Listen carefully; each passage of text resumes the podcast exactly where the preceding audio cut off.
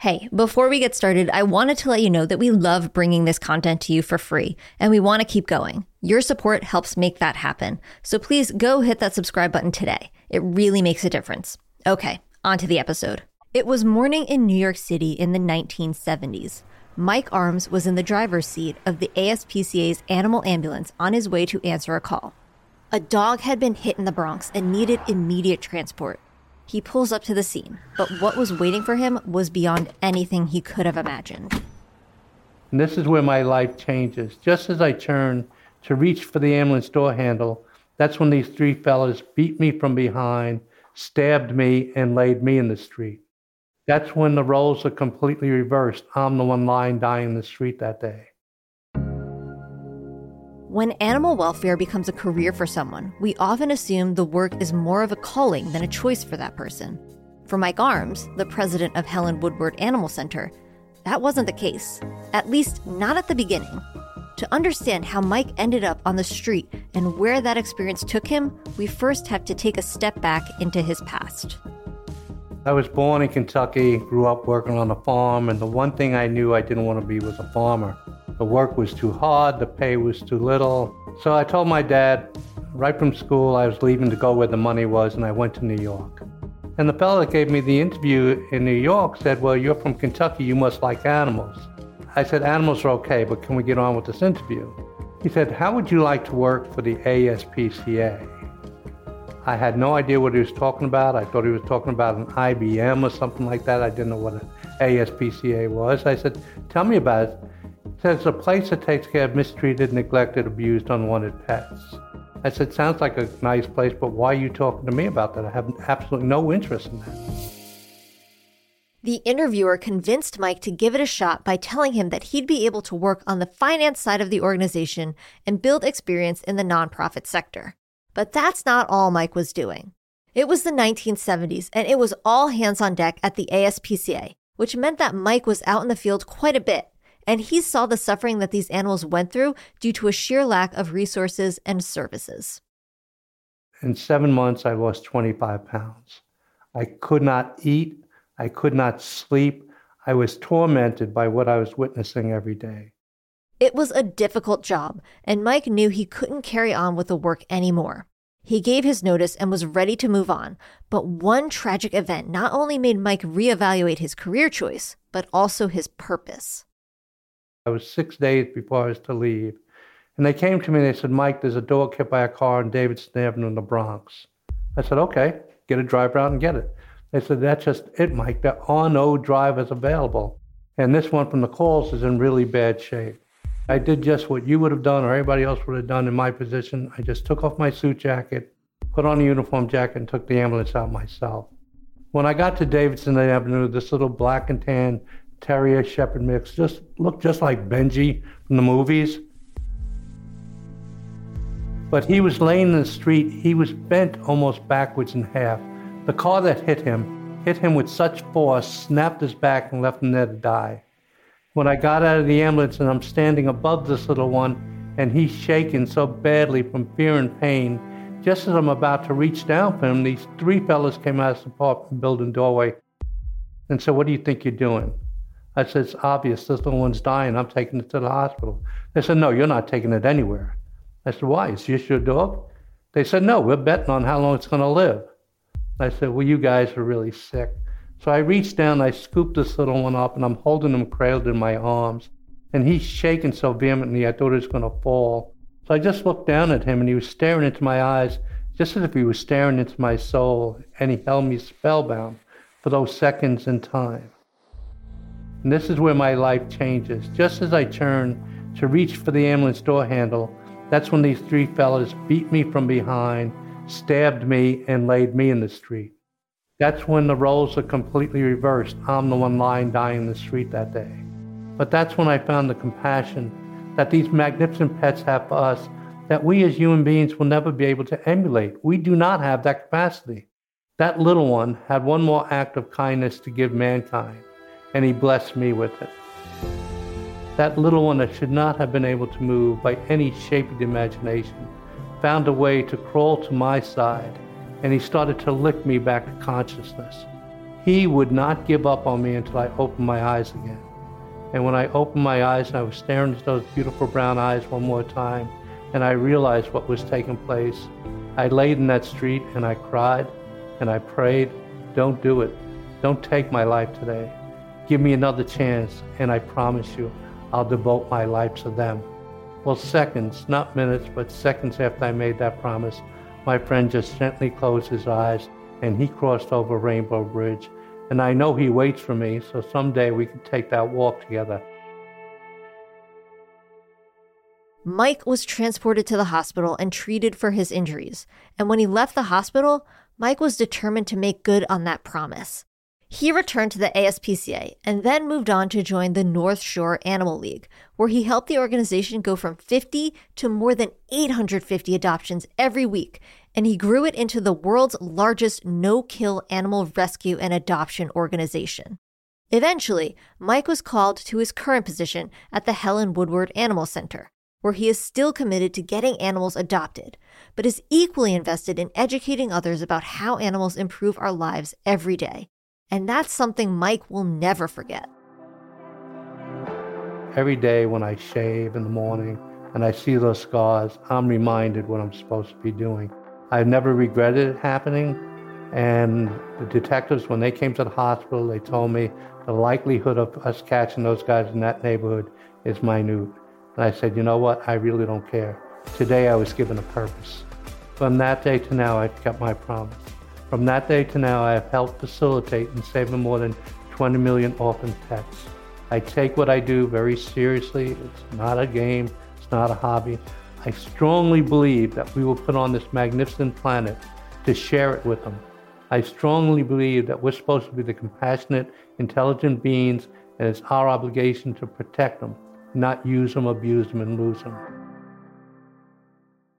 This is Life with Pets. I'm your host, Hilary Georgie, and after the break, I'll be talking directly to Mike Arms to discuss his work at Helen Woodward Animal Center and his advice for pet parents looking to adopt. Stay with us. Do you have a very good boy or girl who you want to reward with some special treats? If so, look no further than Blue Nudges Chicken Jerky. My dog Teddy goes absolutely crazy for them, and can you blame him? They are slow, oven dried, easy to tear, and packed with protein. And these tender treats are made with real USA chicken. With no artificial flavors or preservatives, Blue Nudges Jerky Cuts are a healthy way to celebrate everyday moments. Get them wherever you buy treats. And if you haven't yet, download the Buddies app to earn rewards and connect with other pet parents like you.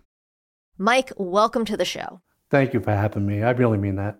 I want to get more into Helen Woodward, but before we do, I want to hear what your personal history is with pets. Like, tell me about some of the pets that you've had throughout your life dogs, cats, birds, whatever it is that you've had. How, how have pets personally been a part of your life? Oh, my goodness. When I met my wife, I hired her when I worked at North Shore. And I was really a dog person. And so, you know, she had cats. And so I had to become a cat person. This one particular cat, Tigger, he would torment me. I couldn't eat unless he ate. I couldn't do anything. So he said, I'm going to turn you into a cat person.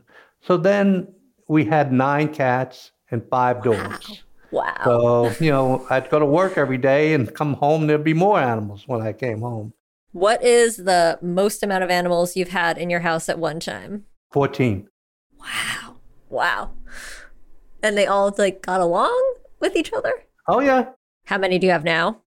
Now we just have the one, the Malamar. All right. All right. You just got the three legged Malamar. Yep. Okay. I do want to now shift over, if we could, to tell me about Helen Woodward. Tell me about the organization, what you do, and why it's so important. Well, when I took this position, I asked the board if I come here, I would like to turn this into a teaching organization. If I'm not going to be out helping all these organizations around the globe, who is going to do it? So if I could turn this into a teaching facility, then I'll come here. And they all agreed. So we do, I consider it the facility of the future. We do adoptions like everybody else. I mean, we quadruple the adoptions since I came here. We have a, the largest children's education center probably in the nation, where we'll have 2,500 children coming here in the summertime to learn how to share the earth with animals. I believe this is so important.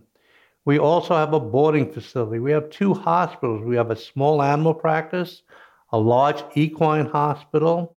We have Animeals, where we help feed all the people that have pets that can't afford pet food. So we help with that, especially the seniors. We work with Meals on Wheels, providing all those food programs. We have pet encounter therapy, where we bring unconditional love to hospitals, youth homes. We have therapeutic riding. We have our own horses, our own stables, where we help all the physically and mentally challenged folks learn to, that they can do something on their own. They can ride a horse. You know, Hillary, you'd have to see it to believe it when you see these children the first time when they're in their wheelchair and a horse comes up and puts his face right down by theirs. First, they're intimidated. Then they reach up and touch that horse's face, and you just see a glow come over that child. And then you see how they're on that horse.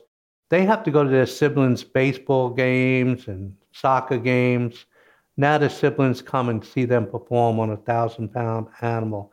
And that horse just knows that he has something very special on his back. Yeah. And twice, twice, we saw miracles take place where uh, one child had global disorder, never spoke in her life, and they heard her speak to the horse. That's the amazing. mother just flipped out. And so we saw that at least twice. And we feel good about all that. So, you know, we have these programs that we teach organizations around the world. We travel around the world and do a one day workshop teaching them how to fundraise, how to market, how to use social media, how to use public relations, all at our own expense. All they have to do is go online, fill out an application. If they can bring 100 organizations together, we come at our own expense. We don't charge them anything.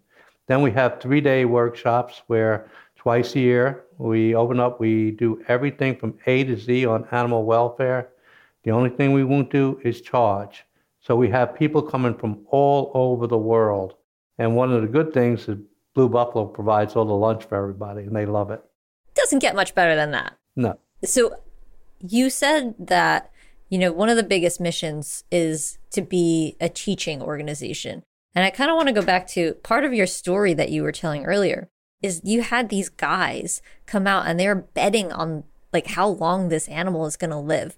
And I mean that's obviously despicable, but like for for those who are listening, like what are some of the things that people don't understand about pets that you're trying to teach them? Like what are what are some of the key things that, you know, the kids who you work with, how are you teaching them to to share the earth with these animals and to love them so that they don't grow up to be these people who don't care about animals. Well, we teach compassion. That's the mm-hmm. biggest thing that we teach in our education department. How we're supposed to care for the pets and what they do for us. This is how I always put it when I'm talking to groups all over that mankind has a way of taking advantage of everything. And how do we take advantage of these magnificent pets? Well, think about it. If you were an individual that unfortunately lost your sight, there would be a dog that would be bred, raised, and trained to be your eyes, to lead you to where you need to go. They will do it until they physically can't do it any longer. And what about those magnificent animals that work for the people that are confined to wheelchairs? They'll pick up what they drop. They'll open doors from, turn on lights from, never leave their side. They'll dedicate their whole life to mankind to give them.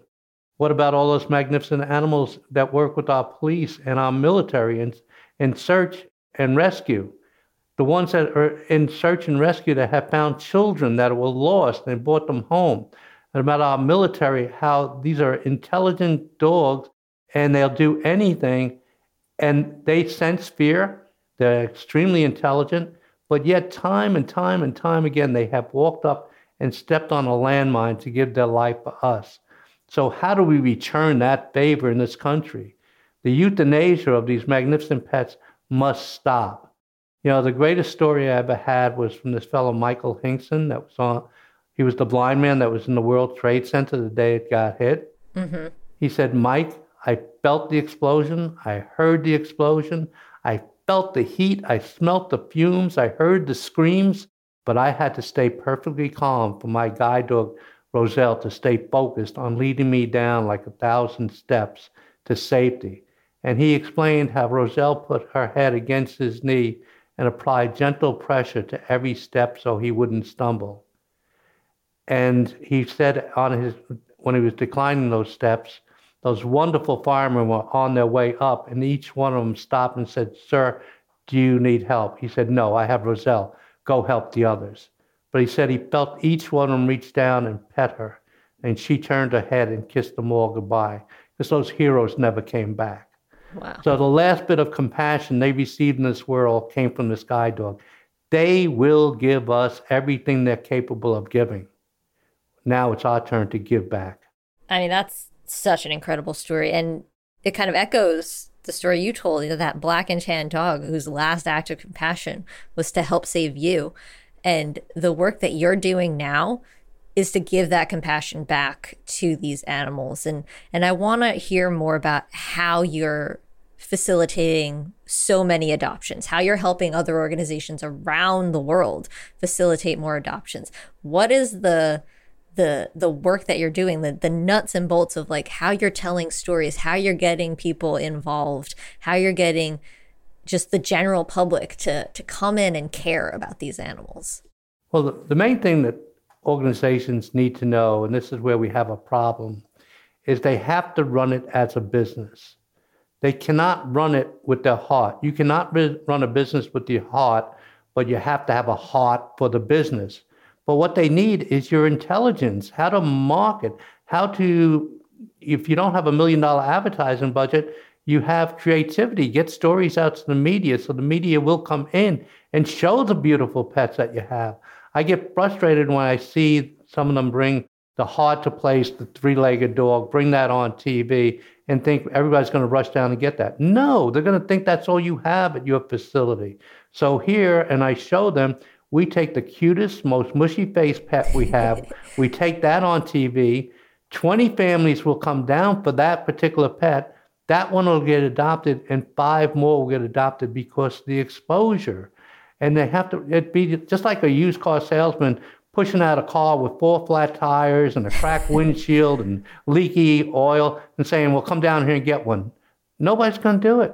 But they always bring that flashy model out. And that's what we have to do we have to show the beautiful pets that we have at these facilities that we have beautiful pets. We have young ones, old ones, pure breeds, um, blends. We don't call them mixed breeds here. We call them blends here. Mm-hmm. So we have to market them the proper way. You know, they all cry when it's kitten season that there's too many kittens. And I said, don't cry about it. Do something about it. Don't put one kitten in a cage or three kittens in a cage. Put two kittens in a cage and give them names peanut butter and jelly, Bonnie and Clyde. Watch what happens when the families come in, they take peanut butter out of the cage.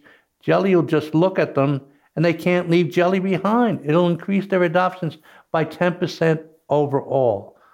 We run it with our minds. The animals already have our hearts. We don't have to prove anything to them, but they need our intelligence. How do we get you out of this facility into a quality home as quickly as possible? I love that. And one of the campaigns that you you've been running for a very long time that I wanted to touch on because the holidays are coming up is the Home for the Holidays campaign. Take me through that because based on the stats that I'm reading, more than a million dogs and cats have been united with loving families through Home for the Holidays. So so talk to me about that campaign, how you do it, what what this year is looking like and and and what you hope to achieve with home for the holidays? Well, first of all, I call it the Blue Buffalo Home for the Holidays because we're partners, and that's what I call it. I don't call it anything but Blue Buffalo Home for the Holidays. And it, ha- it started back in 1999 when I first came here. I've been in this business for a lot of years. A lot of facilities used to close down for Christmas week, saying that adopting a pet was an impulse adoptions. Well, that's not an impulse adoption. Impulse adoption is when you go to the grocery store to get a quart of milk and you see a child there with a box of puppies and kittens and you take one. That's impulse. When Billy and Janie write down on their Christmas list to Santa that they want their own puppy and kitten, And mom and dad talk about it and decide, yes, this let's bring this, what's the better reason for the season? Let's bring a pet home. So they would go down to your facility to get a pet. And that's not impulse, that's thought out. So you should be open to do that. So I had in the beginning, it was tough because a lot of them keep their old ways about doing adoptions and didn't want to do holiday adoptions. And so they trust me. And that was the biggest thing because I've been in this industry so long, never take advantage of anyone, always give myself. And so they trust me, they tried it. So we tried it here in San Diego first. All 14 facilities collectively got together and we did Home for the Holidays in 1999, and we did 2,563 adoptions collectively. Wow. Then we said, okay, let's open it up. So we did five states the following year, and we did over 100,000. Then we opened it up nationally and internationally. So now we're at 4,100 organizations, and collectively we do over a million adoptions a year. But, you know, Blue Buffalo is a great big part of that. My dog Teddy is going through something right now. What is it, you ask? It's the True Blue Effect, which is all the benefits your dog could experience from the key ingredients in Blue Life Protection formula. I'm talking healthy coat, strong bones, muscle development, immune system health, great digestion, strong joints, and lots and lots of energy. Try the Blue Life Protection formula now and see if your dog benefits from the True Blue Effect. Talk to me a little bit about some of the ways that when families come in for home for the holidays or for any reason, what kind of resources are you helping them with? How are you like ensuring that they're going to be good pet parents? You know, for for our listeners, what does it mean to be a good pet parent in your eyes? Well, when they first come in, they're going to be interviewed. There's no question about that. We want to know what happened. Did you have a pet before and what happened to that pet? If you just had a pet for pet for a month and you decide you didn't want it, you gave it up, we're not going to give you a pet. It's not going to happen. If you want to come in and get a pet as a gift for your next door neighbor, that's not going to happen. You can bring your neighbor in and let them pick their own pet and they can pay the adoption fee if that's what you want to do. But we want to match you up with the right pet. If you're thinking that you're really serious about getting a pet, we want you to know that if you take a young pet, it could be a 14, 15 year commitment. And we want you to understand that. And so then we try to match you up with the right pet. And if you have children, we want to match up the family with the right pet. It's very important. And if you have other pet, another dog at home, say you want to adopt a dog, we're going to tell you to go home and get that other dog because we want to see that they get along together. We're not just pushing animals out. We're making happiness happen by bringing people and pets together in the right way. What does it mean to you when you find that perfect match? And you're doing it so often like how does it make you feel when those the family and the pet they match together? The person and the pet it's a it's a natural like these two belong together. What kind of emotions does that bring up in you? Well i think it's so important. I mean when you see these families get together and you see the smiles on their faces and you see that they this is a match made in heaven look all of us, a lot of us, like I'm married. I've been married 41 years. When I was a young man, I dated quite a few girls. Why is it that only one person stands out to you in your life that you want to spend your life with? Well, that's happened with these pets. I never want people to give pets as a gift. I want the people to come in. I want them to look at all the pets. They come in here with a different thing in mind. Oh, I want to get this. I want to get that. But all of a sudden, there's one pet that looks them in the eye, and they say, "I have to have you." I don't care what it takes. I have to have you. And that's what I want to happen. And it shouldn't have anything to do with money or anything else. If, if you see the pet that you want that has your heart, you don't care what you have to pay for it. You'll just move anything to make that, that happen. And I tell my staff, and it's very important that they realize how important they are in life. This is not a game. This is not a joke. This is this is something that's very important. And I tell them, I said, look, I want you to focus on something and see how important you are in people's lives. Let's say this family comes in, they have a little young son. You put a puppy in his hands, and all of a sudden you see his face glow. You see the smile. You see the puppy licking his face, and you made that match.